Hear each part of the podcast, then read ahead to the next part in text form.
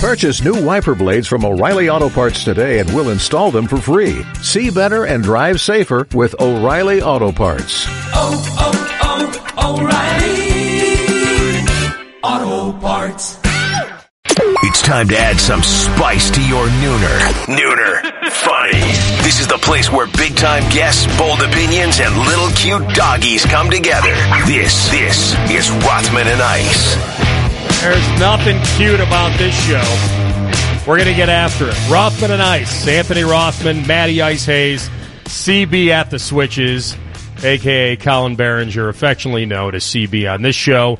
Um, will he be evil? Will he be nice? Will he be something in between? We'll find out. We're not labeling anything on this show. Boys, how are we feeling? Oh man, AR, this is refreshing. I'm feeling good. It's nice to hear that open for the first time. We are off and running as we've always said. We're going to continue that. And no, man, I've been jacked up all weekend, fired up since the announcement was thrown out there midweek last week. But no, we've been prepping for this. We got some fun stuff coming and, uh, yeah, the moment's here, man. Let's roll. I'm excited. Yeah. Yeah. I'm excited for you and I'm excited to work with you. I think this is, we've had a chemistry and a bond since you started here Yep. and it, it just made sense.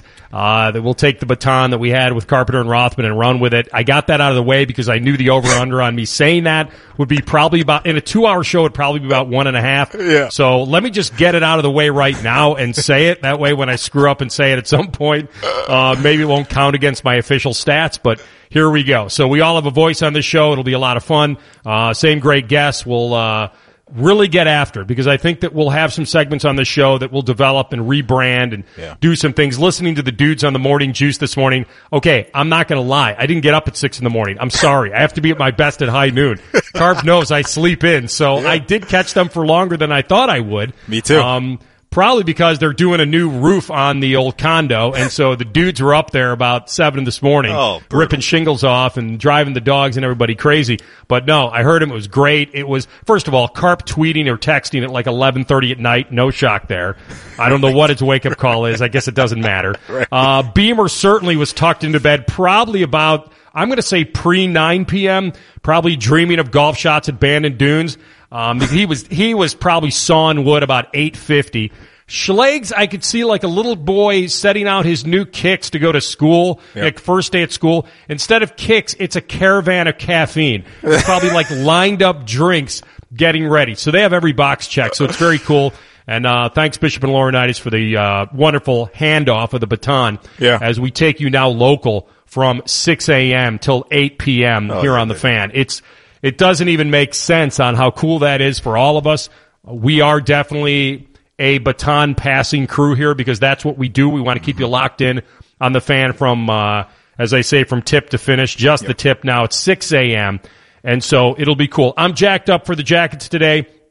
I think everybody is. We'll get into what Justin Fields is doing, the leadership that he is showing. Will it make a difference? Who knows? But when you look back on things, will he be thrilled that he did this? Absolutely. So we'll get into that. But, you know, I had somebody, uh, the Z train, as I like to call him, who strolls in through here at Little Turtle, Yeah. our membership, uh, extraordinaire guy and he, jack of all trades. And, and he, he looks at me and he goes, is it a must win?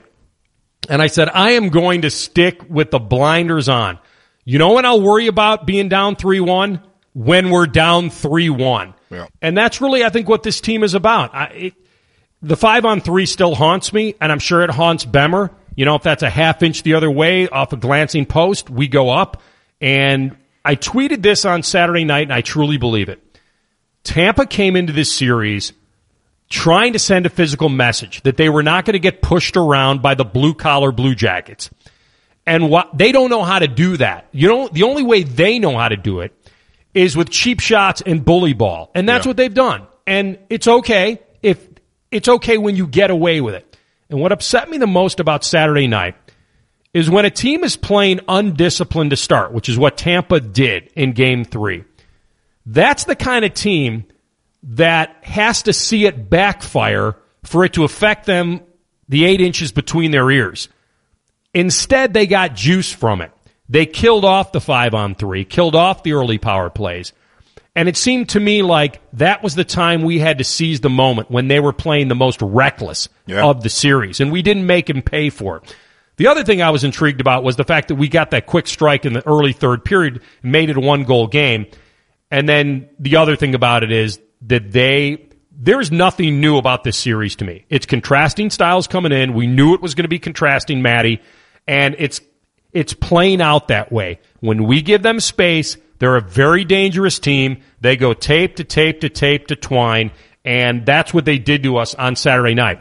With all that being said, we, it was essentially a one goal game when we hit the wall. The idea now is to break through the wall, and I'm confident the Jackets do have that in them. And all they're thinking about today is tying up a series and winning a hockey game. That's it. And they've got the, you know, head coach that I believe, and I think you believe this as well, that's going to have them in the right mindset. And just reading some of the stuff and listening to some of what those guys were talking about yesterday, they kind of wanted to flush it, you know, move on. That's all you can do in a series like this. And they've shown us, man, that they have the ability to bounce back. And that's big. And, you know, rapper from Detroit, Big Sean, he dropped a big hit. AR said last night took an L, but tonight I bounced back. And that's what we got to do. Saturday we took an L, but tonight we got to bounce back back. And I think fatigue was a real thing. And I think that's understandable when you look at the grind that this hockey club had to go through just to get to the next round. Of course, they were a little bit fatigued, but some of those missed opportunities they are for a team that we know can, you know, struggle on the offensive end of the ice. You got to capitalize. You talk about that Bemstrom shot there that should have been right there with that open net, that nice feed coming from Seth. Like we got to have those, man. Like those are the opportunities that we have to cash in on because you talked about the style of play that are just the contrast between these two squads right now.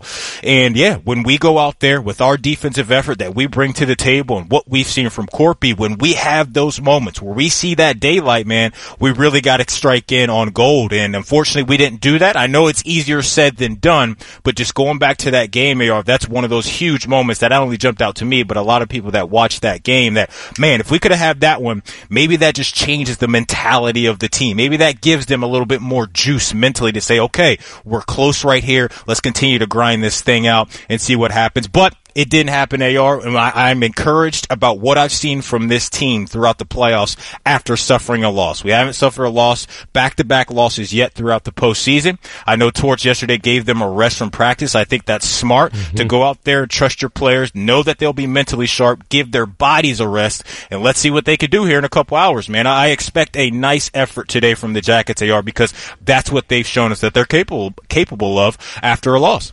Yeah, I mean they're humans, right? I mean right. these guys aren't robots, and I th- I think we all were kind of caught up in that nothing can touch this team. Five overtime loss, can't touch them.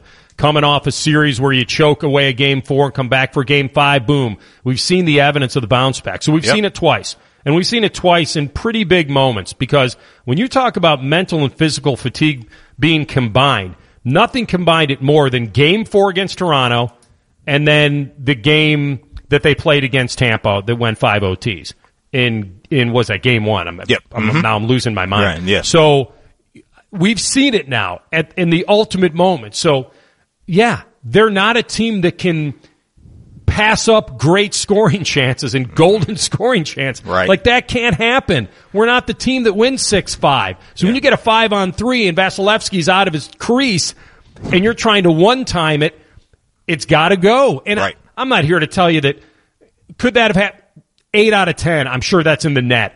The 20% of the time that goes clang, it happened to Bemmer. If it's Cam, if it's somebody else, I don't know. But he right. may have to make a change there and try to light a fire under this team. I was very not surprised. Well, I was somewhat surprised, I guess, when Torts gave a little bit to it. Like he gave it credibility about the fatigue. It doesn't mean they're waving the white flag. It just, he gave it kind of a feel, an honest feel that, okay, I may finally have to put this out into the atmosphere that I understand what my team has gone through over the last couple of series. It doesn't mean give up. In fact, it may be, and I know he's not a game player, but I'm wondering if there's a little sense to let me give it some public credence. Mm-hmm. Let me let Tampa think that now we're a beaten team and give us a little mental edge going into game four.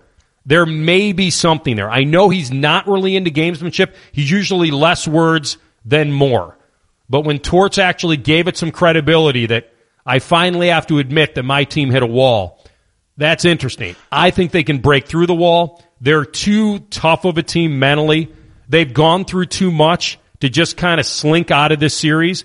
Nothing has changed for me. Tampa's still very dangerous. They've always been dangerous. I know we probably could have rocked them a little more mentally than we did in game three if we take advantage of that early because I really thought we were controlling that.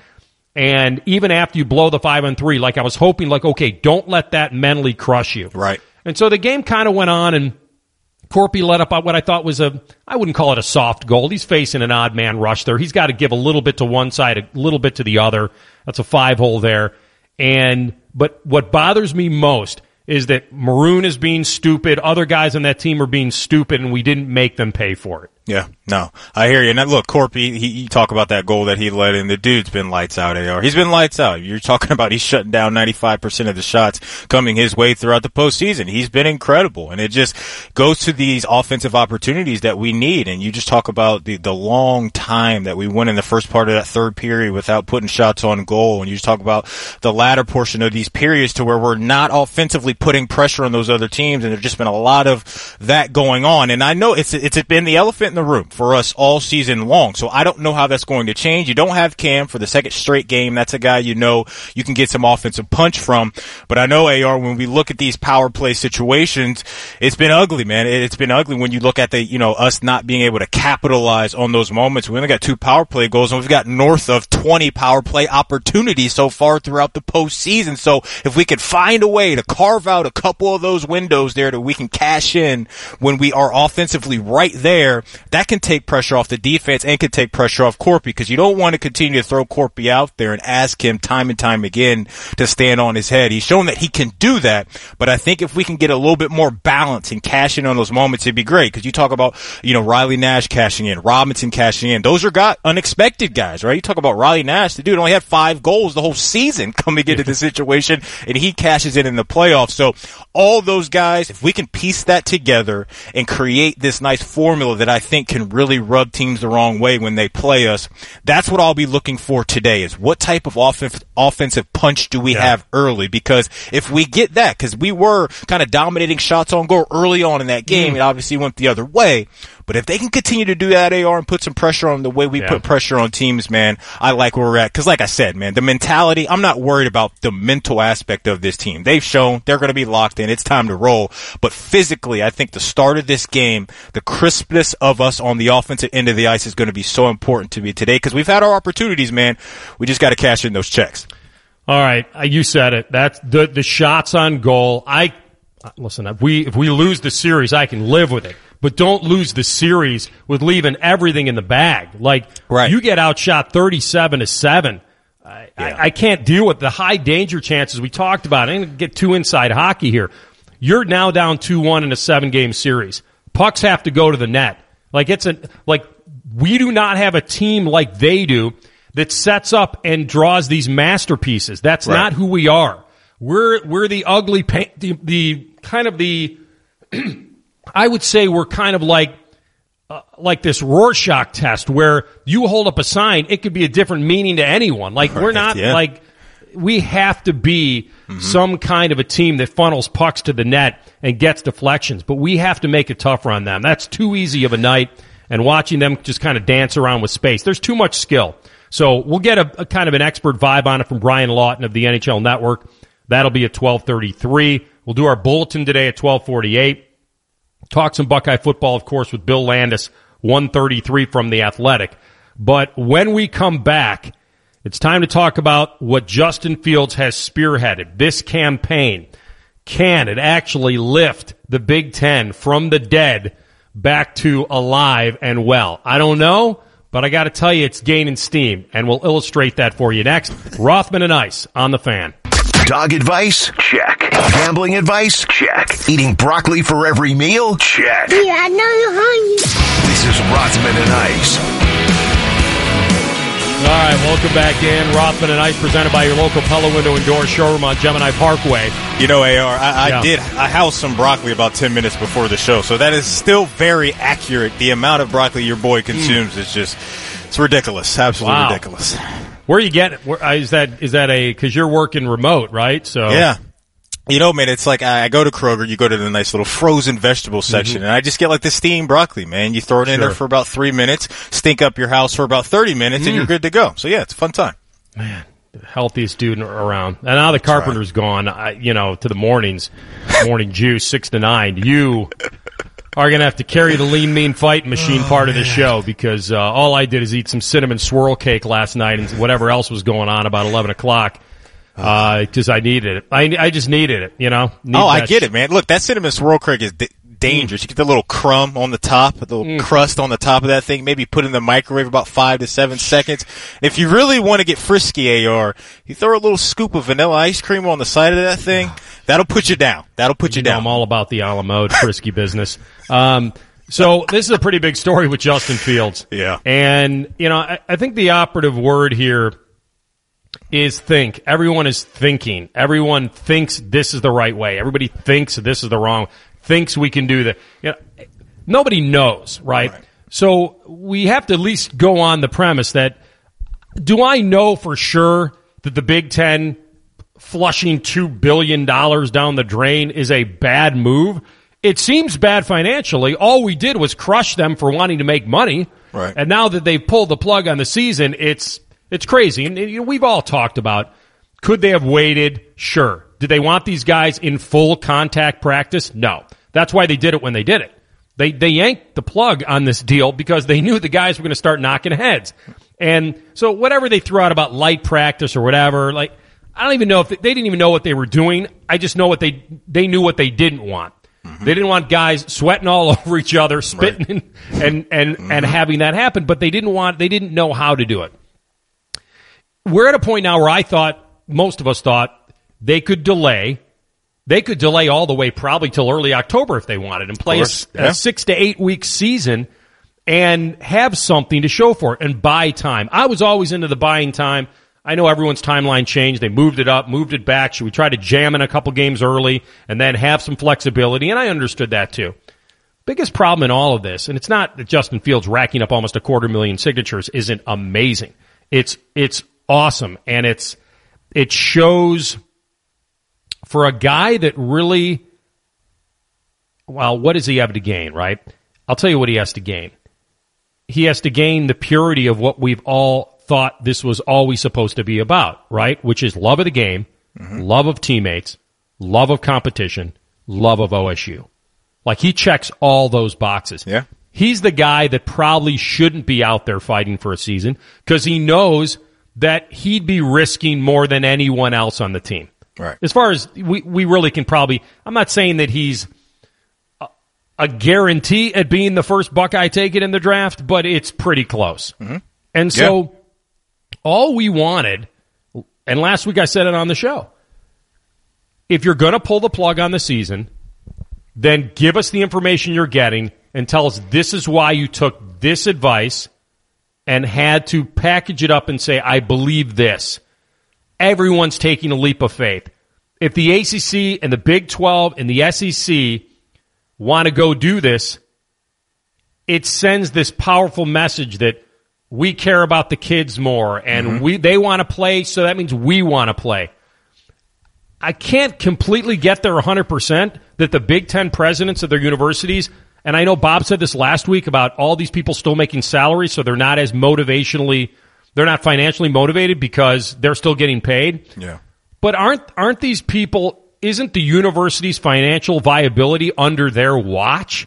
Isn't their ath- isn't the athletic department and the viability of that financially under their watch? Like they want to keep those numbers as as high as they can be, and so it's hard for me to get hundred percent that they just don't care.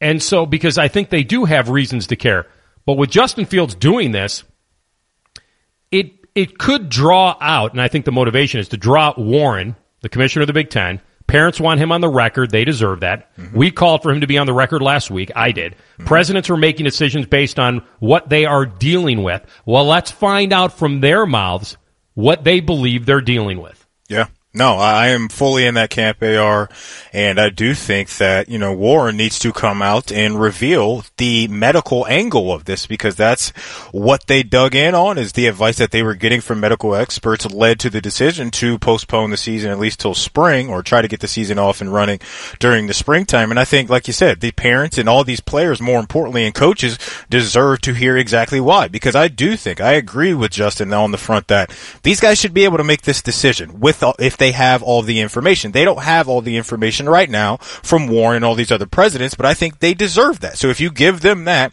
and you give them the opportunity to say, hey, these are the risks if you do decide to play, leave it up to the player. They're the ones putting in all the work. They're the ones grinding day in and day out. But I think the angle that you touched on there was the big part of this for me is that this is a guy that doesn't need to do this. He has the ultimate golden ticket right now sitting right in his lap. When the draft rolls around, he's going to be probably a top 10 pick. Like like you said, the first probably Buckeye off of the board.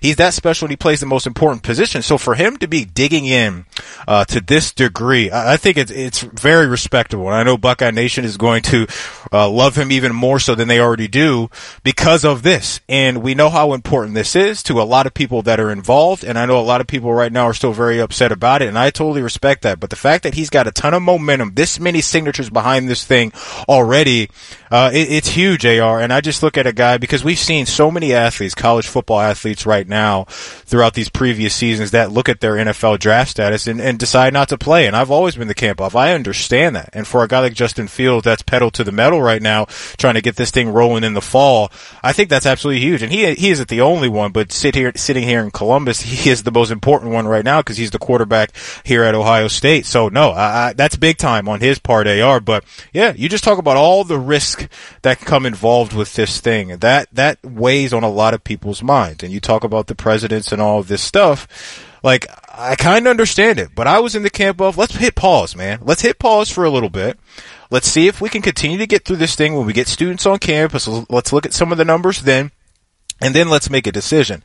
That was the frustrating part on my end as a big time college football fan like you, AR. It's just like, come on, man. Like, let's just hold off for a little bit because I think the more information you get, the better, especially during these times that we're already in but they wanted to be first and they wanted to take the safest route. And I know there's a lot of people that understand that, but I would have went down the road of, you know what, we have time. We built this schedule with bye weeks in them to deal with these type of situations.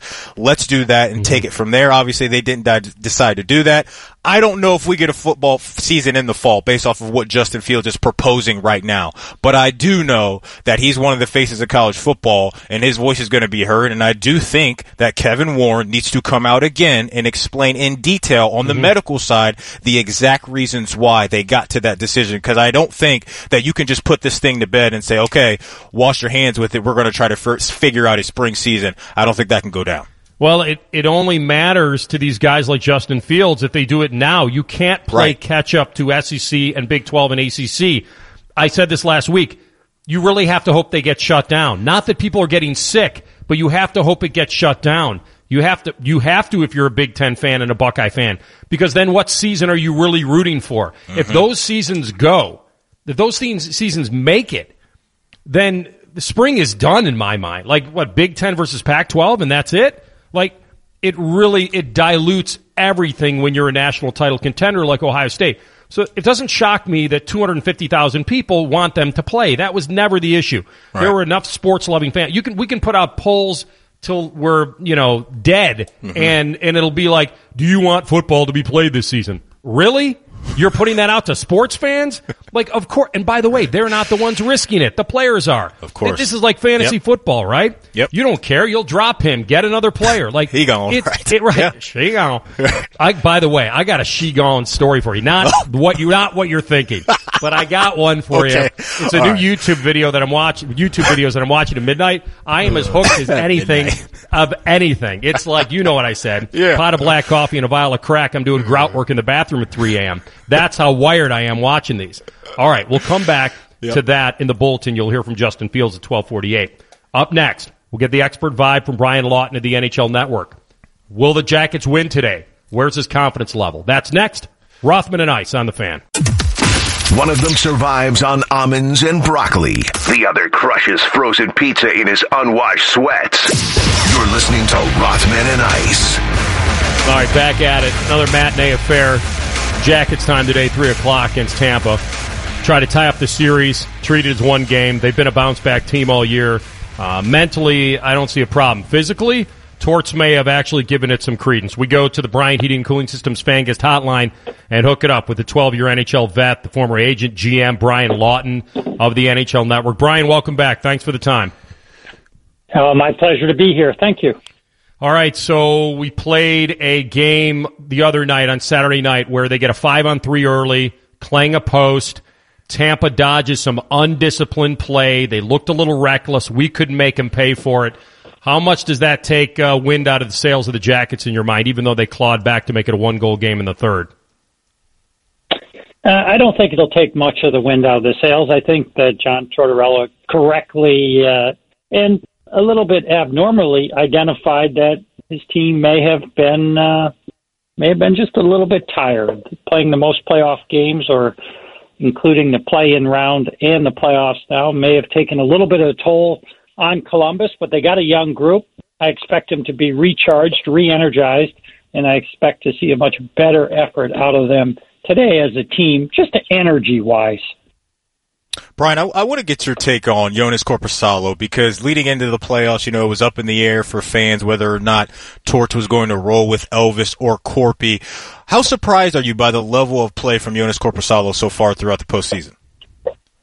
Well, definitely pleasantly surprised that he's been able to have the consistency and maintain his play at such a high level. I thought they might have platooned. I thought that might have been the mm-hmm. best way for their success, but uh, that hasn't been the case. And been a great call by Torts. Um, I do think that you know the biggest mistake right now in the National Hockey League is how we value goaltenders. You know, you see a team or a former Columbus Blue Jackets goalie making $10 million a year.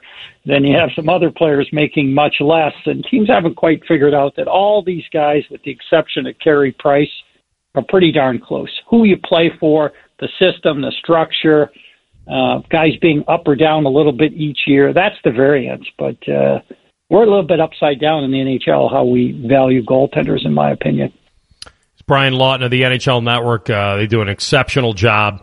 Uh, NHL tonight. You know, I think his plan, Brian, was to. I, I can't say this for sure, but I think Tort said before this series against Toronto that he thought he'd use both. He wound up having to pull Korpi, puts Elvis in. If Elvis slams the door in, in, in game four, then of that shutout instead of the exact other way, he, he either he's rattled or hurt and or both I think you're right. He probably has an option then to play both. I think Elvis probably continues on in the playoffs if he closes, if, if game four goes their way and he gets that shutout, then it's almost like, okay, he came in, he relieved, he won a game, let's ride the hot hand. Now they can't, so he doesn't have an option. It's all Korpi.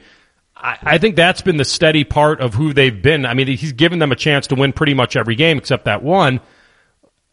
Are you confident the Jackets can manufacture enough shots to kind of get Tampa off their game a little bit. Looks like Tampa dominated that second period so much. It was like, I couldn't even believe the shot d- d- discrepancy. Could you? Is there anything in your mind that says, okay, get back to the forecheck, dumping pucks? That's what CBJ does. Uh, I'm confident that Columbus can do it, and I'll tell you why. It just has to do with energy levels for me. Um, you know, the Lightning went out and really tried to make significant moves. Uh, they gave up essentially two first round picks to bring in guys that played a little bit more similar to the way a lot of the players on Columbus play, which is a little bit heavier, maybe not as fanciful as the superstars that we see on the Lightning. Um, but that's playoff hockey. And if Columbus comes out with a higher energy level today, they'll be just fine. This is going to be a competitive game. They've done a great job so far of certainly neutralizing, haven't been able to neutralize Point or Kucherov to the level that they probably would like to, but they have really taken away any second line from the Lightning. And those responsibilities without Stamkos in the lineup takes away the options for Tampa, but it's forced Cirelli to have to play in that role. He hasn't done anything. He's got a point in six games in this round robin and playoffs. So I like Columbus's chances. They just got to get back to playing the way that they are known to play, steal a little bit of a page from St. Louis last night against Vancouver and hit everything that moves and make this just a really heavy, hard fought hockey game. If they do that, I think they'll have success. Brian, I want to ask you about one specific guy and just get your vibe on Pierre Pierre Luc Dubois because we saw him put up a hat trick not too long ago, and I know he was selected number three overall. What do you think, or how much of an X factor do you think he has to be for this hockey club moving forward throughout the postseason? Pierre's a really interesting guy. I mean, obviously, earlier in his career when Panarin was still there, i.e., last year, I felt like uh, that was a real benefit for him when he left, I felt like it was a little tougher sledding, and then I've seen him kind of regain his footing in the playoffs, which I love to see. I hate to see what happened on the bench the one game because this used to happen to me, and it drove me crazy. The coach calls you out, he's all over you, and then you respond with some great play. It doesn't always happen that way.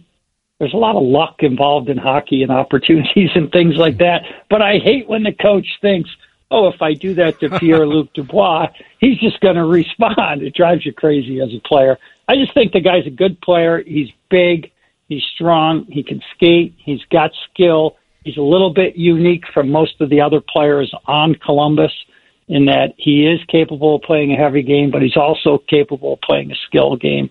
Uh, the best is in front of him. It was a great pick by the Blue Jackets if you go back and examine that draft and it's really worked out well for them. A lot of people thought, honestly, that Jarmo Kekalainen, his Finnish background, would take Jesse Puljujärvi. They surprised everybody at that draft, and I think they've been rewarded for it. Brian Lawton with us, 12 uh, year NHL vet, analyst now on the NHL Network. We appreciate his insight. So let's check a couple boxes here today for the Columbus Blue Jackets. The fatigue factor, that kind of whatever that happened in the last game, you think now that we're down 2 1 that they break through whatever wall they hit? You confident there? I am. I really am. Hey, Columbus proved uh, immediately in the first game, even though they didn't win, that they can compete with the Lightning. And regardless of, you know, last year it was a complete shock. I mean, just be honest. I mean, the Lightning were one goal away from probably sweeping Columbus. Instead, Columbus turns that game one around, wins, and sweeps the Lightning this year you needed to re-see that Columbus would be able to compete because anybody that's playing a team like the Lightning has to prove that. Not just the Columbus Blue Jackets. This is an elite, dynamic team that the Lightning have. And uh, I've seen all of that. I've actually been really pleasantly surprised. I love Seth Jones and Zach Werenski, but Zach Werenski has played at another level for me. He's been spectacular. Everybody knows he has the offense, but his ability to defend against players of the caliber that the Lightning has has been exceptional. Seth Jones and Zach, to me, have been the, the two best players in this series so far. They have alternated wins and losses. The Jackets have since they started the postseason. Uh, though, so if the trend continues, they'll win this game today and tie it up. Brian, thanks for jumping on, man. We uh, direct everybody to the NHL Network. You guys do a fantastic job. Uh, you guys are always open to coming on our show. We appreciate it very much. Well, thank you very much. Thanks. Thanks. That's Brian Lawton, 12 year NHL vet, former agent, GM as well on the Bryant Heating and Cooling Systems Fangas hotline. Vegas doesn't think very much of the Jackets' chances anymore. And that seems to fit them, Matty. That's yep. exactly what they want. I've gone, I've, I don't think that they're a team, I think we can all admit, they don't have an abundance of finishers. Uh, we saw an incredible finish by Wennberg the other night. We know what Bjorky can do. We know Seth's got a an all star shot. We know yeah. Zach does as well. Like they can put the puck in the net. Mm-hmm. It's just one of those deals where it seems like they're just not that that set up, draw it up kind of team. They get their offensive chances off being physical. And when you lose your legs or you hit a wall, which they did, the other night. Even though when they got that quick strike early third, I thought, oh my, like where they still have something. And right. they just couldn't put pucks on the net. And, and probably because they just couldn't get enough possession because their possession is gained based on being physical. It's not the tape to tape, tic tac toe down the mm-hmm. ice.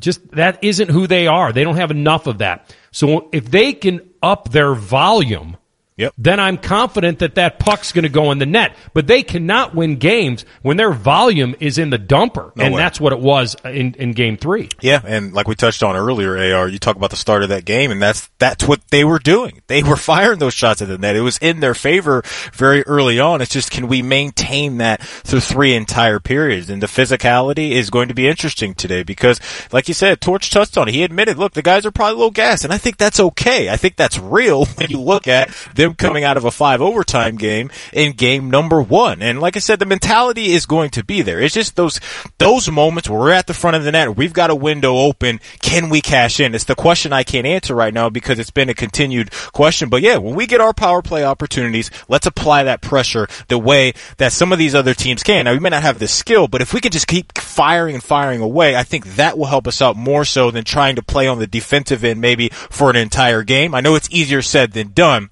but I'm with you, AR. When we have our chances, man, we gotta go. We gotta go because we aren't a team that's built to try to come back and all those things. That doesn't work for us. So I think an early lead today to get in the mind of Tampa a little bit of, hey, these guys aren't laying down could be huge for us. All right, let's play real quickly, 30 seconds. Matty Ice is 100 soft earned dollars. How much would you need back for the Jackets Oh. to win the series? if you had to make that wager right now, Jackets win the series, 100 soft earned dollars, what would I have to give you back for you to plunk down?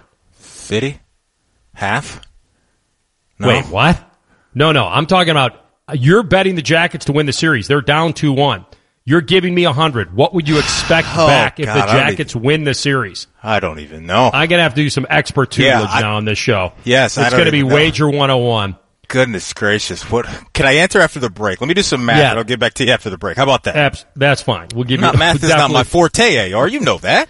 You were told there would be no math on the new Rothman and Ice show. Exactly. You, you were mistaken. Right. This kind of math is the best kind of math. All right. When we come back, Justin Fields, his strong response to the Big Ten, to the presidents, the chancellors, whoever will listen. Next, Rothman and Ice on the fan. Rothman and Ice present Buckeye Bulletin. Sponsored by Logan AC and Heat Services. Feeling the heat? Call the experts at Logan Services now for hot deals on Trane systems, including 0% APR for 60 months. All right, Buckeye Bulletin time. Ohio State superstar Justin Fields has led the campaign. He wants them to plug back in the season. Who can blame him? Uh, he's a 21 year old. He's a Heisman hopeful. He's the quarterback on a national title contending team. Launched a petition on Sunday, and his target was the Big Ten Conference. Wants to get them to reconsider postponing the fall season. Now, it's already, I, I haven't checked it lately. It was over 220, Yeah. 220,000 when we started the show, I believe. And I'm here to tell you, I've been on the sign up, you know, basically sign away and let's go play. It was that waiver. Like, these guys wanted a waiver for safety protocols if they were going to get have to play the season. Now that they've unplugged the season, now it's almost like the players, okay, we'll call you and raise. Okay? Well, you didn't you didn't you didn't hear us right away. Now we, we'll go play. But what are they going to be willing to do? I think that's what's still left out there. Here's Justin Fields, his message to the Big Ten higher ups. My biggest message to them would just really just to get them to realize how bad our players want to play and just the guys that you know the guys that have come back for their fifth year sixth year come back off of injury. I think that uh we, we owe it to those to those guys the most. Uh you know i've i've just seen behind the scenes and, and all the work that they put in and how much they really care about it. And um i i also believe all the coaches and, and all the parents players want us to play, and they they all feel safe with the guidelines Ohio State has set. So I just think that's the biggest uh, message I'd like to get out to them. All right, that's on ESPN Radio this morning on Keyshawn J. Will and Zubin. Justin Fields. Like I said earlier, Matty. Yeah. It's no surprise they want to play.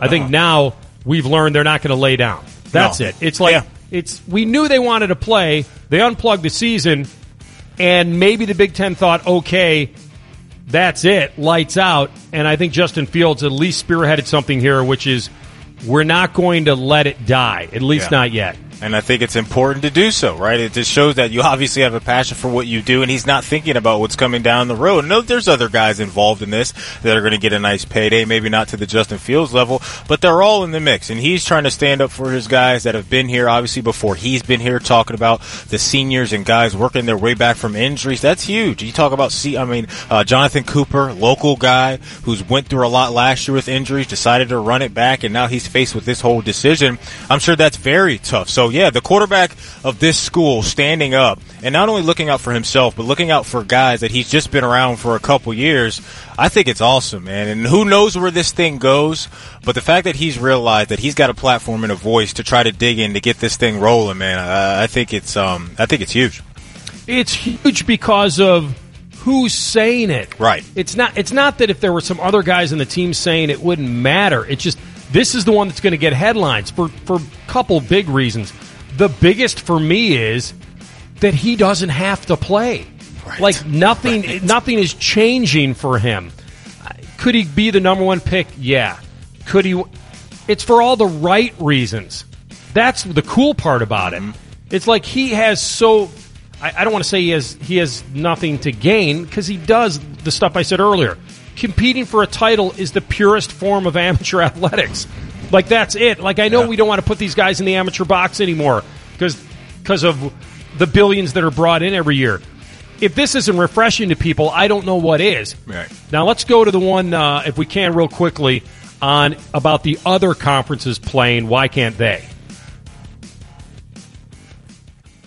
I think if the SEC, ACC, and Big 12 all think that they can have a you know season safely, then I, I don't see any reason why the Big the Big Ten can do the same. Like I said earlier, I, I think what we're doing at Ohio State is uh, very safe, and I think if we can get everybody on the same track in the conference, I think that'll be a safe way uh, to actually conduct the season. Uh, here's the operative word, and I said it earlier, and we'll get more on this when we hit the top of the hour. When he says, if they think they can play, why can't we? Think is it. They think they can, they're going. Problem we have now, the Big Ten has, is those trains are out of the station. We're playing catch up. Now, the seasons haven't started yet, and games haven't been played yet, but that's going to be the big deal. That's going to be the telltale sign of all of this. It's going to be how whether there's collateral damage from a perception, from a recruiting standpoint, um, if there'll be collateral damage on the other side. If the ACC and the SEC and the Big 12 go and tons of dudes get the virus and maybe one or two actually go to the hospital, who knows? Like, Right. so that's kind of what we're playing with here. The, the teeter totter situation when it comes to college football. Matty will hit more of that at the top of the hour. We'll reset on the jackets. And of the Power Three conferences that are going forward, we finally have a pretty big name at one of those schools that is opting out. We'll tell you about that next. Rothman and Ice on the fan. Broadcasting from the Lindsay Honda Studios. Honda makes the cars, Lindsay makes the difference. Visit lindsayhonda.com. WBNS FM, HD1 Columbus. The Fan. Sports Center. And I'm Timmy Hall. Good afternoon. We've had a lot of it lately, and it's starting to feel normal. The Columbus Blue Jackets in an empty arena for some daytime playoff hockey because, of course, 3 o'clock face-off today in a critical game as they trail the Lightning two games to one. It's all right here on the fan. Baseball, the Indians fresh off beating the Tigers for the 20th straight time. You heard that right. They get the night off, and then we'll head east to Pittsburgh for a Tuesday nighter. The last two games of the Reds Pirates series were postponed due to one positive COVID test for Reds player, but Cincy is scheduled to get back at it tomorrow night in Kansas City. NBA playoffs are here. Starts from the bubble at 1.30 in the West. Jazz Nuggets game one. Three more games after that today, including the Nets and the Raptors at 4 o'clock. This update brought to you by Germain Toyota, the best selection of new and used cars in Central Ohio. Check them out online at germaintoyota.net. Breaking sports news on the fan. Ohio's sports destination. Just a couple of guys whose love for fantasy sports may exceed their love for real sports. This is Rothman and Ice. That's not far off. It's not at all. That is, closer than we want to admit. Oh, Rothman and. Ice.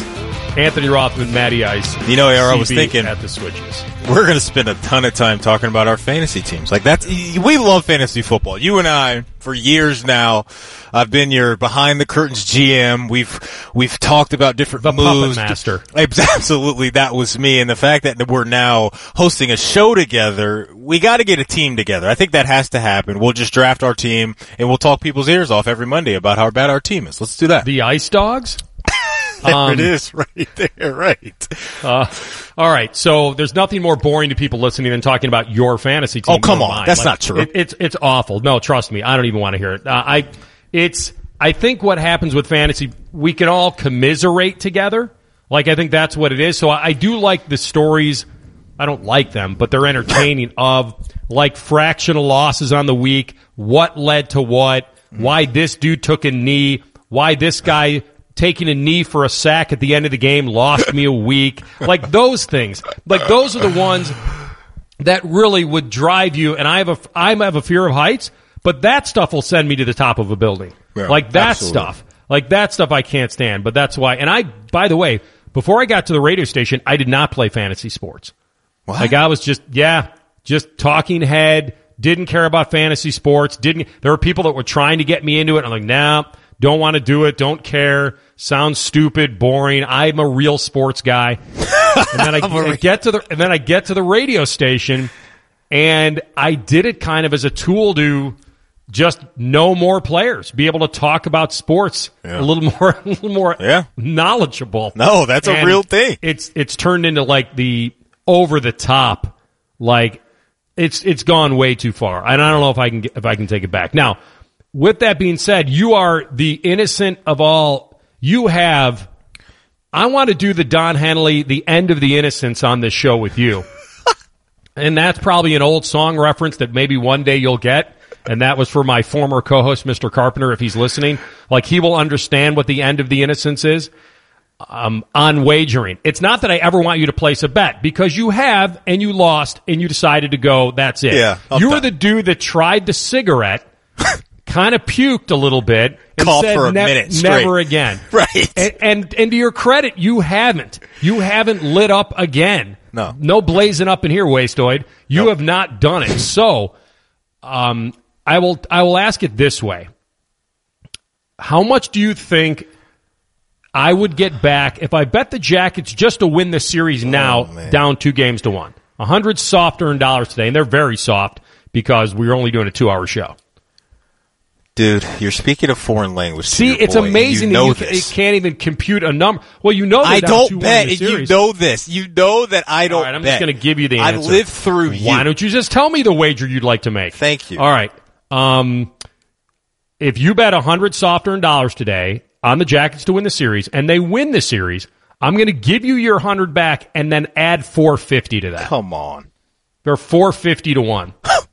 now, if you decided to go the other way and bet Tampa to win the series, up to one, feeling good, you know what a hundred dollars gets you back? Fourteen dollars and twenty nine cents. It's ridiculous. That's how confident they are that Tampa's going to close them out. There's really good value there. When we speak of value, now value doesn't mean a win. Value is this stupid word that we invented in gambling that entices you to make the wager, but you're always betting on the underdog. But as Scotty Vegas and I like to say, ooh, that's an interesting bet. We don't attach interesting to betting the favorite. We never have. Right. So I'll just leave it at that. I think people would be interested to know that Vegas has pretty much written the Jackets off. They're done. Their time Well, and they shouldn't done. be doing that. They should not be doing that because the Jackets have shown we're going to bounce back. Yeah. We are going to bounce back. I think the physicality was a real thing, but no doubt, man, this this Jackets team is going to be locked in. We got a couple hours till we drop puck, and I'm not too worried about the mentality part of it. I do think maybe later in the game, AR, if this turns to be a grinder of a game late in that third period, that may show a little bit. But I think Torts giving them the day of rest yesterday uh, could pay off for them just a little bit in this game. I'll put it this way: they're a bounce back team that still needs bounces. Like that's who they are. Yeah. and No doubt. And so I can admit that fully. I, I'm not. No one's making them a Stanley Cup contender today or before the playoffs. I mean, they were sixty to one. We knew that they'd be a tough out. That's what we always did. That's a nice little badge of, of, of honor. Oh, we're going to be a tough out. We're not going to lie down. We're not. We're going to be a physical team. You're going to beat us. You're going to have to go through us to do it. And that's cool. And that's, that's kind of a nice blue collar mentality. When you're playing a team like this that's highly skilled, we think we can knock them off their game. And I think we can, but we have to make them pay. You have to make five on threes backfire. If you don't, they, they help them tremendously mentally and they kill you mentally. Like they're just, it's the really the double edged sword. If I thought this team had a, had a, uh, a complex scoring on the power play, give them a five on three and watch them not do it. You don't, you don't think that's going to hurt their complex? Like, wait a minute, we can't even score on the power play. Now we're five on three and we can't do it. Like, so that does concern me, but I think they're strong enough mentally just five on five to win a hockey game. Stay smart, stay out of the box, and, and just kind of get after it today. And then, and then get pucks to the net. Don't leave the ice today thinking that you didn't make, you didn't test Vasilevskiy enough. All right. With that being said, um, I did get a tweet from a couple people on the Justin Fields thing, and I'll read a couple of them real fast, and then we'll get into the other dude that, that pulled out of the other conference. Uh, Doug tweets in, the commish probably didn't realize that the players wanted to play badly. I'm sure that changes everything. So his sarcasm just bleeds through the Twitter machine. And I will say this to Doug. Doug, I've been there. I said it earlier in the show. I understand the sarcasm of it. And I, cause I said it too. I'm not shocked. No one's shocked that football players want to play, the college kids want to play, that there's something there that speaks to them not just taking the news from the Big Ten and saying, okay, thank you very much, and we'll be on our way. This is about trying to raise enough momentum where you force the people who made the decision to give you the specifics on why they did it. That's it. And not, and, and I'm, I've played this very objectively. I'm not fanboy. I'm not going to tell you rah rah, let's go. Bucks need to get on the field. Nothing matters. That's not it. It's, I'm not going to play that game, but I do need people to get on the record on why they make decisions. Just like I was being objective about the coaches. The coaches want to lead their kids out onto the battlefield. They do believe they've had the right safety protocols. You know what you need to hear from the coaches? The big, the big ones? What their understanding of the virus is and where their, why their level of risk is where it is. That's all. Then they're on the record. That way, if one of their kids gets it and goes to the hospital, then they're on the record saying that they thought it wasn't as bad as what they thought it was. Right. Yep. Same for the commissioner. Commissioner can't come out and say, we've got a task force for infectious disease. We've got a task force with doctors and trainers. I listen to them. I pull the plug on the season. I'm the guy who thinks about safety first. Everybody have a good night. That doesn't play either. He needs to come on the record and give the information to these players and parents on what he heard from the infectious disease people and what, and listen, it's their, it's their, you know, prerogative whether they want to trust that doctor or their trainers, but at least you'd know why he took that information and made the decision. And then it's like I said to you earlier. Are, are they all going to sign a waiver that they, that if anything happens that five years from now, if they're having long term heart problems or something that they deem came from beating the virus and something lingered damage wise, that they can't come back and wave it in Ohio State's face and say, why did you let my kid play? Yeah. So just give us the are- why. Just give us the why. Yeah. That's so what are we, we need. going I to the sign away, let's go play? Because I think that's what needs to be added to this. Everyone wants the let's let them play. You need to add a hashtag sign away, let them play. Because I do think we're getting to that point. If anything's going to change, and I understand what Doug's saying by this, I don't think they're going to, they're not shaking up the atmosphere by doing a petition. It's a great leadership thing. The shaking up of the atmosphere is if all those parents come back and say, put a waiver in front of my face, I'll sign it, my kid will too, now we can kick it off. That's the big part of this, I, or I think that that should be a big part of this is the parents' voice because, or voices. I, I think that should matter because their kids are obviously the ones that are, are around these, you know, these coaches and all these other players on the daily, and they could be in direct contact with someone that could have it. But if they feel comfortable enough with what their sons are going through, getting tested twice a week, like I do think the commissioners and presidents do need, do need to hear those voices louder than what they have been already. Because I know that Ohio State and there's been some other Big Ten schools where parents have written a letter where they want to get this thing rolling, get a decision going in the other direction. But I, so I, I think that holds a ton of weight or should hold a ton of weight because where these guys are right now, AR, and some of the quotes that you're seeing from some players with how comfortable they feel in their programs around those facilities Mm-hmm. on the daily basis, man, like those are the guys that matter.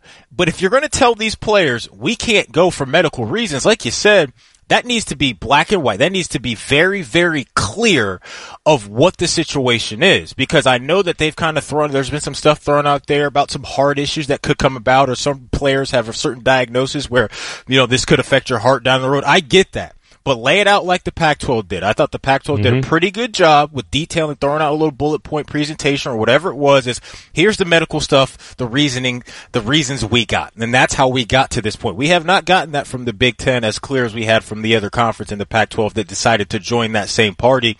So I think that for sure we need to clear up that gray cloud because if we don't get that from Kevin Warren, then you're going to continue to get this pushback. And I think you should continue to get this pushback because that surface level reasoning that we got, it's not enough. And I, if I'm a player mm-hmm. that's been putting in all this work, mainly like Justin Fields, that all these other guys that have been around the program, I'm ticked off about that because I need a little bit more juice behind your reasoning because it doesn't make enough sense. And if we get a couple weeks away from this thing and we see an SEC team kick off or a Big 12 team mm-hmm. go out, go out there and play, that is going to be an unbelievable scene in a bad way in Big Ten country, AR, because we can only imagine the uproar that is going to come from not only the coaches and the players, but the families as well. And I do think at that Yeah. point it would be justified because I think you not even giving it a couple more weeks to let it breathe, um, I, I don't think that was a very good look, even though in your heart, your reasoning behind it was probably pure and true that you're just trying to protect some players with the medical stuff. That ain't gonna fly if we get a couple weeks away from where we are right now. We got football being played. The optics are going to be rough. Whether Yep. it's sustainable or not is is anybody's guess. And like I said earlier, it's if the Big Ten and the Pac-12 even dream of having something next year, which I think it's just, I think they're leaving that carrot out there, and I don't think it's it probably isn't gettable, especially if the Power Three actually play and finish a season. Then you'd have to ask Justin Fields, what does it all mean? Yep. Because I think what I think what Justin Fields wants to do here is get this thing back plugged in. I think that's a, a huge hurdle. There's no way four or five days removed the Big Ten says, "Oh, we've seen the errors of our ways. We uh, we got the wrong report or looked at it again, Yeah. and we've decided to give it a try." Are you kidding me? You're going to play with the emotions and health like. If you really, th- if you think these guys are dummies now for pulling the plug, guess what? You're going to call in that. You're going to be calling them if they plug the season back in five days later. Like, oh, all we needed to see was a petition. Like, so they're going to dig in probably a little further. What the petition does is it forces the powers that be to answer for their decision making. It doesn't mean because listen, are they using science to help them? Yeah. Is that I'm no scientist, neither are you. Right. ACC found a doctor at Duke that says, let's do it. SEC has, they're going forward. And if it's sustainable, then you're right. It's a bad deal. You start bringing kids back to campus, you're facing a whole nother challenge. And I can't imagine that those football teams and those other, conferences are going to be able to sidestep this thing for very long. But it also depends on their level of concern about quarantine. Like, I guess if you could revolving door it, but if it happened in professional baseball, I can't imagine that it wouldn't happen to college teams. So let Well- them put out their schedule, let them give it a try. But if you're a Big Ten fan and a Buckeye fan, you want it to be shut down now. I think you, if you're leaning on the, whether you think the plug is going back in the outlet for Big Ten or whether the SEC, Big 12 and ACC is going to get unplugged, you better lean on that side. Yeah, I wanted to bring this quote up really quick coming from Josh Myers there because I think it, it really matters when you hear something like this. And as a player on a team, you don't want to be the guy that gets it because you were being a fool and you were out somewhere you shouldn't be. And that, mm-hmm. that's coming obviously from a, a leader on this team, but that's the message that's being sent around over there at that facility. And look, this is a team that has national championship aspirations. We heard Coach Day last week or the week before talk about how special of a squad he knew he No doubt. had. So for that to get ripped away, it's tough. But to hear that from Josh Myers lets you know that these guys are taking it very serious. And the leaders of this team are talking to the young guys or guys that may not get a ton of playing time saying, look, man, we're all in this together. So when you leave and you go back to your dorm or your apartment, whatever it is, keep the bigger picture in mind. And I know that message probably isn't as clear at other schools that aren't contending for a national championship, but to hear that from Josh Myers and to see this from Justin Fields, you have to feel good as an Ohio State fan saying, look, they are probably doing everything that they need to be. And mm-hmm. to not hear this from the coaches, but to hear it from players yeah. that are taking it that serious, I think it's big. But yeah, I don't know how much how much traction we'll get from this AR, but there's no question. I'm with you, man. Like all college football fans are going to want football, no doubt. But I do think the powers that be, Kevin Warrens of the world, you can't ignore this. No, you can't ignore this any longer. Just sit in your office, not come back out and give us more explanation as to why you got to the decision you made. If you think, first of all, it keeps it alive. It keeps the story, the story still has a heartbeat. And as long as it has a heartbeat, then there's a chance. Yep. I'm, I'm, I wouldn't bet on it, but there's a chance and it keeps it alive and it keeps the powers that be on edge. If you think some guys have regret about this or feel bad about it, imagine a dude that, that left one of those conferences that's going forward to come to the Big Ten. And now imagine that you play a position that the school you left had a dude just opt out. I'll tell you about that when we come back. Rothman and Ice on the fan. Your home for hockey and hounds. You're listening to Rothman and Ice. All right, back at it here. We'll have Bill Landis on from the Athletic bottom of the hour. As we cruise throughout a Monday here on Rothman and Ice, we appreciate you listening. Hopefully you locked in this morning for the morning juice with Beamer and Carp and Schlegs from 6 to 9. And you just keep it locked in all day. Don't go anywhere. We got you covered. Uh, I'll reiterate, uh, I played the same sarcasm card too today about, oh, what? Suddenly the commissioner will think that, uh, oh, we got a petition now? What? We're up to 200,000 plus signatures? Oh, it's parents and kids who want to play? Oh, wow, I didn't know that. Let's go play. It's not that. It's not that. Here's what I believe it's about. It's not just saying thank you for canceling our season and we'll be on our way. It gives the story a faint heartbeat still. Whether it turns up the stove a little bit on, on Warren and the president, I don't know.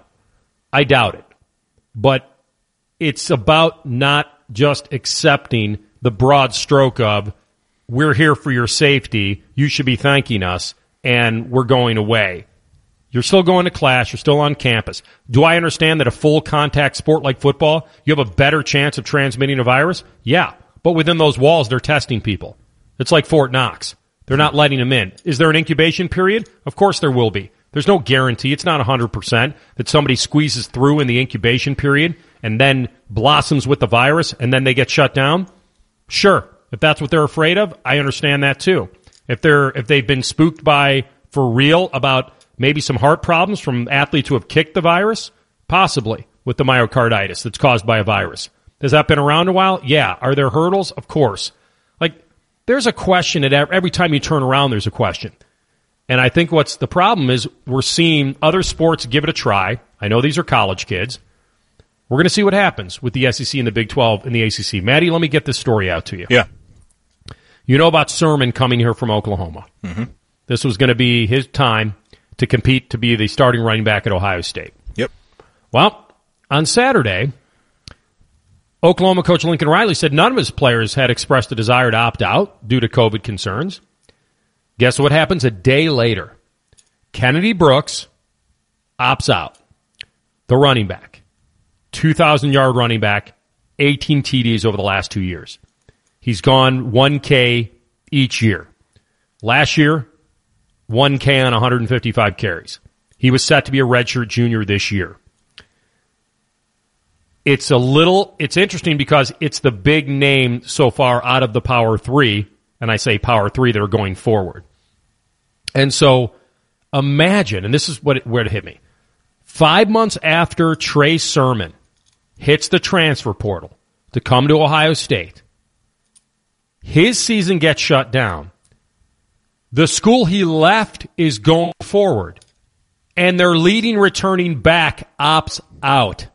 And how about this, AR? I'll add this. Another running back on their team is going to miss a few games due to suspension from the NCAA. Yeah. So they're really That's, hurting uh, at that position. Stevenson, right? Yeah. So they're really Yeah. hurting at that position. And you mentioned Oklahoma. The Ironically, with a positive drug test, by the way. Oh, then Lincoln Riley came out and said that nine players had tested positive. He let those guys go home, gave them a couple of days off, and then nine guys came back with it. So it's a very, very tricky deal. You talked about how important he is to their team. Dude's an absolute baller. You threw out the numbers. That's huge for a team that's shown over the last couple of years, AR, that they're going to be in the mix. They absolutely are going to be a team you got to deal with, especially with Lincoln Riley and how he's rolling out quarterbacks right now. So yeah, this is definitely a huge deal. But we've seen this now in college football where big time names, for whatever reason, have decided to say, eh, you know what? I'm good. And, and I respect the heck out of it, especially for the guys that have grinded their entire lives to get to this point and say, you know what, man? It's all about getting to the NFL. I want to hear my name called as a first round pick, second round pick, whatever the case is. Like this is their moment. And now you're talking about pushing a season back or potentially for some of these guys playing a season in the spring. It's just not worth it. But from the Big 12 front, they're up and rolling, man, and they got a game scheduled week one against Missouri State on September 12th. So this stuff is going to happen very, very fast. And for um, Lincoln Riley, look, nobody's going to feel too bad for a school like Oklahoma with the way they recruit. But like you, like you were touching on AR, this guy's a proven product. This guy has been, like you said, a thousand yards the last couple of years. So yeah, absolutely, they're going to feel that. But this is the new world that we're in, and I think everybody's going to have different reasons as to why they don't want to go out there and ball. I don't. I don't know his reasons. I, I Right. I, I don't know. I'm assuming it's the COVID concerns. That's that. I haven't seen anything else. He was going to be their leading running back on a conference that was going forward. And maybe he feels like, hey, I can protect my body for the NFL, and I think that's I'll just it, take a year out. He's, I'm a running back. Why Yep, risk it? That's it. You That's know? it. And and so I get that, and I I got it from Bateman. I got it from Parsons too. So I understand if they feel like that they're that this will help them with their NFL career. The one thing I keep saying about Ohio State, and I was all into buying time. If the SEC and the ACC and Big 12 wanted to go and start Labor Day weekend, go ahead. We'll start on the 26th. We'll start first weekend in October. We're fine. And I'll tell you why I felt that way. I think Ohio State's good enough, great enough, that if they even got a six, a six game season in, that they would be picked by the college football playoff committee. I do. Because I think out of all the years, there won't be enough data. There won't be enough strong non-conference games. There won't be enough separation. Now, you have to win them all. You got to win all your six. You can't go to Penn State and lose. But if you got six in, that committee would say our job is to get the four best. And that's why I think Justin Fields and his guys are still fighting. Because even if they don't start yep. Labor Day, even if they don't start September 26th, even if they don't start if they don't start at all, then you better hope the other ones get shut down too. But if you could even start early October and play October and November and get a Big Ten title game in, and you get six to eight games in, and you're undefeated, They're you're in the going. They're in the And mix. so They- yeah. that's why you keep fighting. No, I, I'm keep- with you. And I think they will get the benefit of the doubt. I think they will, AR, because look, the committee would look at this is a squad that was just in the college football playoff last year. They returned a ton of guys, mainly the quarterback, but the guys on the offensive line, Shaun Wade, the linebackers. I mean, the list goes on of key guys that they had returning. So I'm with you. Six, eight, ten games, whatever it is. If Ohio State goes out there and they got a donut in the loss column, they're playing in the college football playoff because of that and the recruiting. There's so much talent in the coaching. I think you would have to. Now, are, are some other teams from other conferences, their fan base is going to be ticked off if that scenario does come to fruition? Absolutely. But on the football side of things, I think there's a lot of people that can sit on that committee board and feel good about putting Ohio State in because of the history of this program, what we saw last year and the talent that's still sitting here on the roster right now. Bill Landis from The Athletic up next. We'll let him weigh in. He's fairly close to the situation in these players. Does he feel it'll have any weight? That's next. Rothman and Ice on the fan.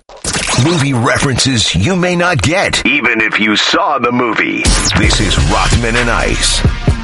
All right, welcome back. Rothman and Ice, Anthony Rothman, Matty Ice. We welcome our friend on from The Athletic. He is Bill Landis. Billy, good to talk with you. How you been? I'm good, guys. I'm, uh, I'm I'm honored to be on the inaugural show here. Thanks, brother. We appreciate your time, man. And uh, we don't take that lightly, so we do appreciate it. And we'll hit you. Uh, we'll throw a little uh, high heat here. You think this petition has any legs? I've been saying for the last hour and a half. I think it's about uh, these parents supporting their kids. I get it. It gives the optics better, gives the story a faint heartbeat, maybe force the commissioner and the presidents to give a little more. Maybe it keeps the heartbeat alive for a start in October. I don't know. But they, I like it that they just didn't say thank you for canceling our season and we'll be on our way. How do you feel about it? Yeah, I'm pretty much where you are. I've been listening to you guys this afternoon, and, and I and I I'm in line with basically everything you said. Um, the ultimate impact of it, I, I don't think is anything super significant. Like I don't think it's something that gets the season back on track or, or gets the Big Ten to reverse course totally. Maybe it's something that that brings Kevin Warren or the administrators who made this decision to the table, so to speak, just to talk with these people, the, these parents and these players, and then give them some explanations that they they've not gotten yet. And and I applaud Justin Fields for doing it, and, and I think it is interesting on its own that that someone with uh, the clout of Justin Fields, and he's one of the most recognizable players in college football, to do something like this, I, I do think means something. Um, I, I just don't think you know 200,000 fans and people who love Ohio State football signing a petition, like you've said, is not ultimately surprising. If it were thousands upon thousands of players signing it, I think that'd be a little different. But but there's no way to prove whether or not it is, and, and I think it's probably just what you said, just a lot of fans getting behind Ohio State's quarterback and Ohio State's parents, and, and who can blame them?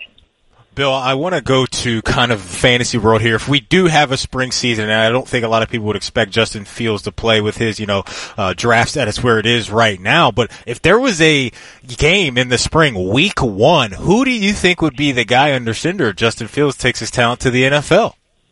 Oh man, um, probably C.J. Stroud. Yeah. I don't know. It's it's hard. Like if, we saw what was he one spring practice or two spring practices. Right, right. Yeah. Um, CJ Stroud's really special. Like you, you could tell the way the ball came out of his hand. Is like it, it's a little different. Um, and Jack Miller, in his own right, is, is pretty talented. He, he's just not been healthy throughout high school, so it's kind of hard to get a read on exactly where he is. He was at one time one of the best high school quarterbacks in the country. So if he can get back to that, then certainly he's got a shot to be Ohio State starting quarterback. But I think you look at the skill set of, of a guy like Stroud. It's sort of like a combination, and this would be crazy to say, like of like Haskins and Fields. I think maybe not as not as much of a physical freak as Fields is, but he can run it, he can spin it, um, and he'd be, he'd be my guy, I think, to, to win that job if they were in that situation. Bill Landis with us from the Athletic. So we're kind of all just sit and wait mode here now on, on what could happen to Ohio State. Do you think the whole transfer thing and guys, you know, pulling ripcord and saying, if we're not playing, I got to go elsewhere. I mean, I don't even know if there are any scholarships available anywhere or who's going to boot somebody out to bring a better player in. I doesn't seem like it's the power three now going forward that they're they're kind of tighten their perimeter and we're going to just do what we're going to do. I think that's right. Uh, the other thing is is these semesters are starting. Like we're, we're basically right up against get, being able to get enrolled and, and get accepted into a school if you transferred. And we might even be past that point for a lot of schools. I think if there are some that are on the um, semester or not the semester, the quarter calendar, maybe you could do that. But if you're on the semester calendar, I have a hard time seeing anybody do that. And, and frankly, even on Ohio State's roster, I just don't know you would look at and say like, oh, that guy's going to bail. The, the only guy that, I, that really comes to mind is a guy like Trey Sermon, and it's not because he doesn't like Ohio State. It's because of what just happened at Oklahoma with a guy yeah. who kind of took his spot a little bit, just opted out, and for the moment they're going to play. And I don't know what the timing is there. Or, uh, I'm assuming Trey would be able to do that if the timing was right, but I don't even know if it is. But but outside of him, I don't think there's going to be any kind of mass exodus here from the roster, or even really with the recruiting classes. I think the recruiting considerations come into play if if we do go into the fall and those leagues are playing in Ohio State's not, and then maybe there's a ripple effect for that for classes down the road. Bill, you kind of touched on where I wanted to go and ask you about the recruiting kind of angle of this because I know there was some initial reaction to the postponement of the season where some people were saying, well, this could be a big deal on the recruiting trail in a negative way for Ohio State. Do you view it that way? Are you in the camp of if they don't have this season, Ohio State can still be Ohio State and they'll be just fine moving forward? I think it's overblown a little bit, but but it's not. It's it's something to keep in mind. If if there is a situation, because like like on the table right now is a very real possibility that the SEC, ACC, and Big 12 play this fall, and the Big 10 and Pac-12 just can't figure out a spring, and they don't play again until next fall. So if those programs are all sidelined while the other leagues play, that's a big deal. And I guess like the flip to that would be you could say, well, Ohio State would have all that time to recruit, which is true. But I think like the ultimate recruiting tool, I think is is playing and showcasing your program on the football field on Saturdays than it is bringing kids to your campus that's empty and there's no juice because there's no football for a year. So I like that might balance things out a little bit, but not that much. And I spoke to some recruits who who said they're getting hit up with messages like, "Oh, the the Big Ten doesn't care as much about football as we do," or "You can't waste a year," which is kind of a ridiculous sales pitch to a kid who's who's beyond the class of 2021. But of course, they're using it anyway. Uh, I, I do think that the Big Ten in general would have to fight some of that perception. Now, if you were to say that about Ohio State, that Ohio State doesn't care about care about football. It's clearly a ludicrous assertion, and I don't think Ohio State would have to be have to play too much defense in that way. But the league as a whole, I think, could feel feel the brunt of that if if we end up in that situation. Bill Landis with us from the Athletic. So you guys hit on a couple really important things here because you know you're kind of wondering. No one's rooting for anybody to get sick here, but the only way, in my mind, Bill, this truly backfires on the SEC or the AC or the Big Twelve is not that if it just gets shut down, because if it gets shut down, then they'll still be able to pat themselves on the back and say, we gave it a try. Like we, we cared enough to do it and to try to get through it. It backfires if somebody gets really sick. It backfires if one of their players uh, goes into the hospital and becomes a story. Um, obviously, they're willing to take on that challenge. Um, I agree with both of you that there is a little perception that the Big Ten is going to take a hit here if their success with the other conferences, and I, I think that's still yet to be seen. I think if you're a Buckeye fan, you you need the other conferences to get shut down for two reasons. To keep your hopes of a season alive, right? And that other perception you guys just talked about, which is the recruiting one. Like, I, I wish I knew how a 17 year old kid still, you know, thought about things, but I do know that their perception is reality on the internet. And if, if they see that the other schools had a season and got done with it and had it done successfully and competed for conference titles and national titles, there's a little bit there, isn't there? Still, like there's a little bit of, of problem for the Big Ten.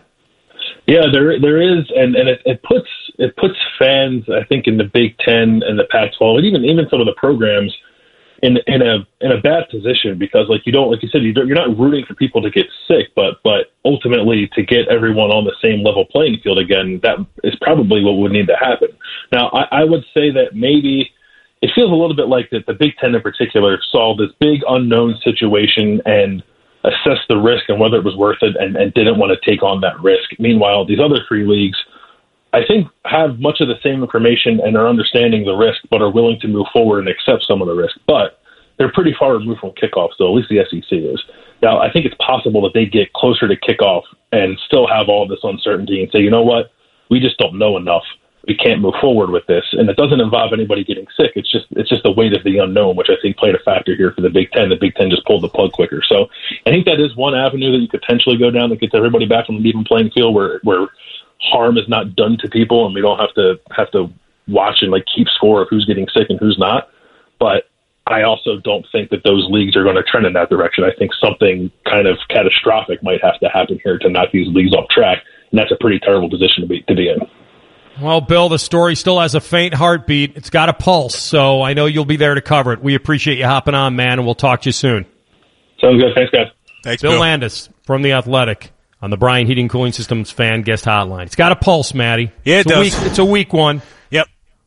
It's a weak one, but the uh, we're not ready to uh, submit to this yet. At least uh, we know And they should. State fans. They aren't. shouldn't. Nah, They should. What else? What do you got? What more do you have to lose? Nothing. You have Like- nothing to lose. And like Right. we've been touching on AR, you got three other conferences, major conferences out there that have this thing rolling, practicing, and have their protocols in place and their season in place. And they're saying, as of right now, we're going. And the other two conferences, they have already pulled the plug. So somebody obviously is going to be right and somebody obviously is going to be wrong. And it's, it's, it's unfortunate that that's going to have to happen if those conferences roll.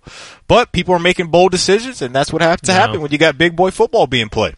And I think even if those conferences get shut down because there's an outbreak, as long as no one gets horribly sick, then I think they can still say, we're the conference that tried it. But make no mistake, the Big Ten will be very happy if the others get shut down too. Of 'cause it- then it gives 2021 a chance. It doesn't mean Justin Fields is coming along for the ride. Right. But if, but if stranger things have happened, I don't think that would happen. I don't think you get the Trevor Lawrence, Justin Fields duel that we all want to see. But again, but I do feel like you have a certain hope that if the other ones got shut down, that maybe there could be some sort of six to eight week season. I doubt it, but let's keep keep keep hope alive. I know we got to break. I just want to say, or if we get to within that week of week one for those other, other conferences, Mm-hmm. and it's still on the board, people in the Big Ten and Pac-12 are going to be I know. sweating. Oh, I know, Sweating. man.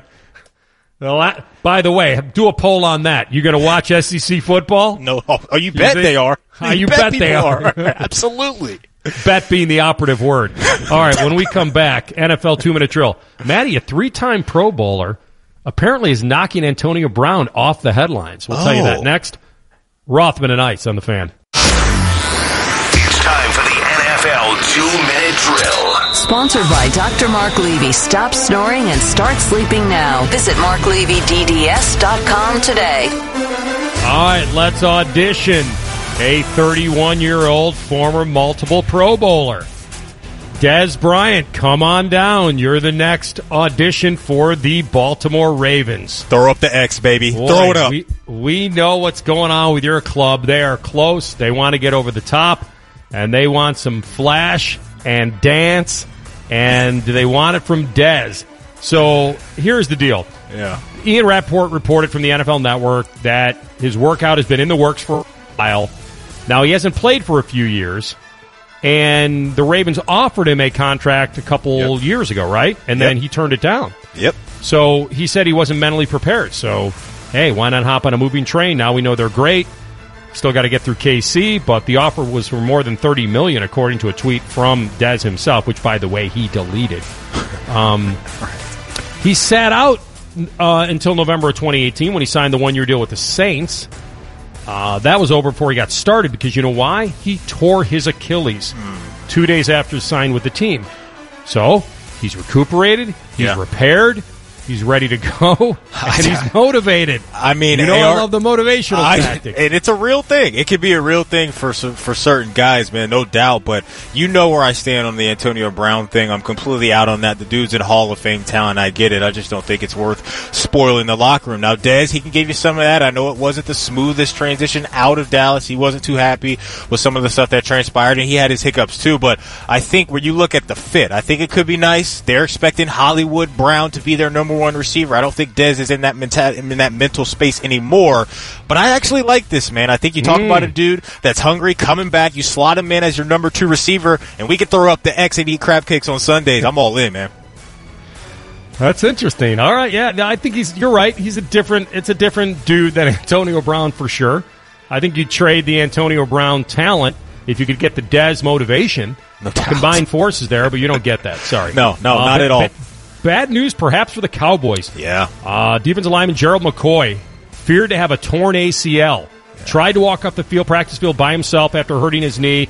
Then he required assistance. That's a significant loss for the Dallas defense if that's going to happen. Yep. So not good at yeah, all. in, in AR, it absolutely is big. This guy's been, you know, a great player in Tampa. Yeah. Played in the in the FC South last year uh, for the Carolina Panthers, and they just brought in Everson Griffen, your former guy, so maybe they Yeah. feel better about that. But no, no doubt for a team that's always had, uh, you know, Super Bowl aspirations for the last couple years, this is their window to not have a key piece on their defense is a big time blow. No question about it, man.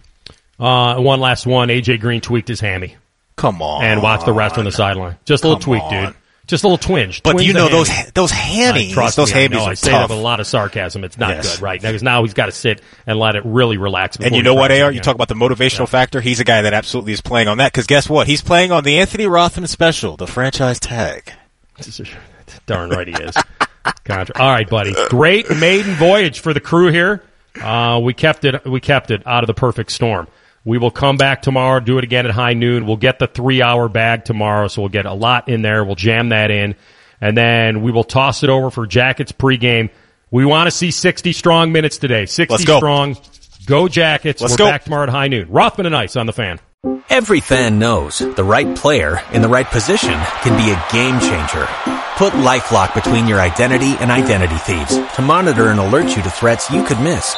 Plus, with a U.S.-based restoration specialist on your team, you won't have to face drained accounts, fraudulent loans, or other losses from identity theft alone.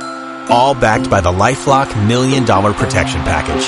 Change the game on identity theft. Save up to 25% your first year at LifeLock.com slash aware.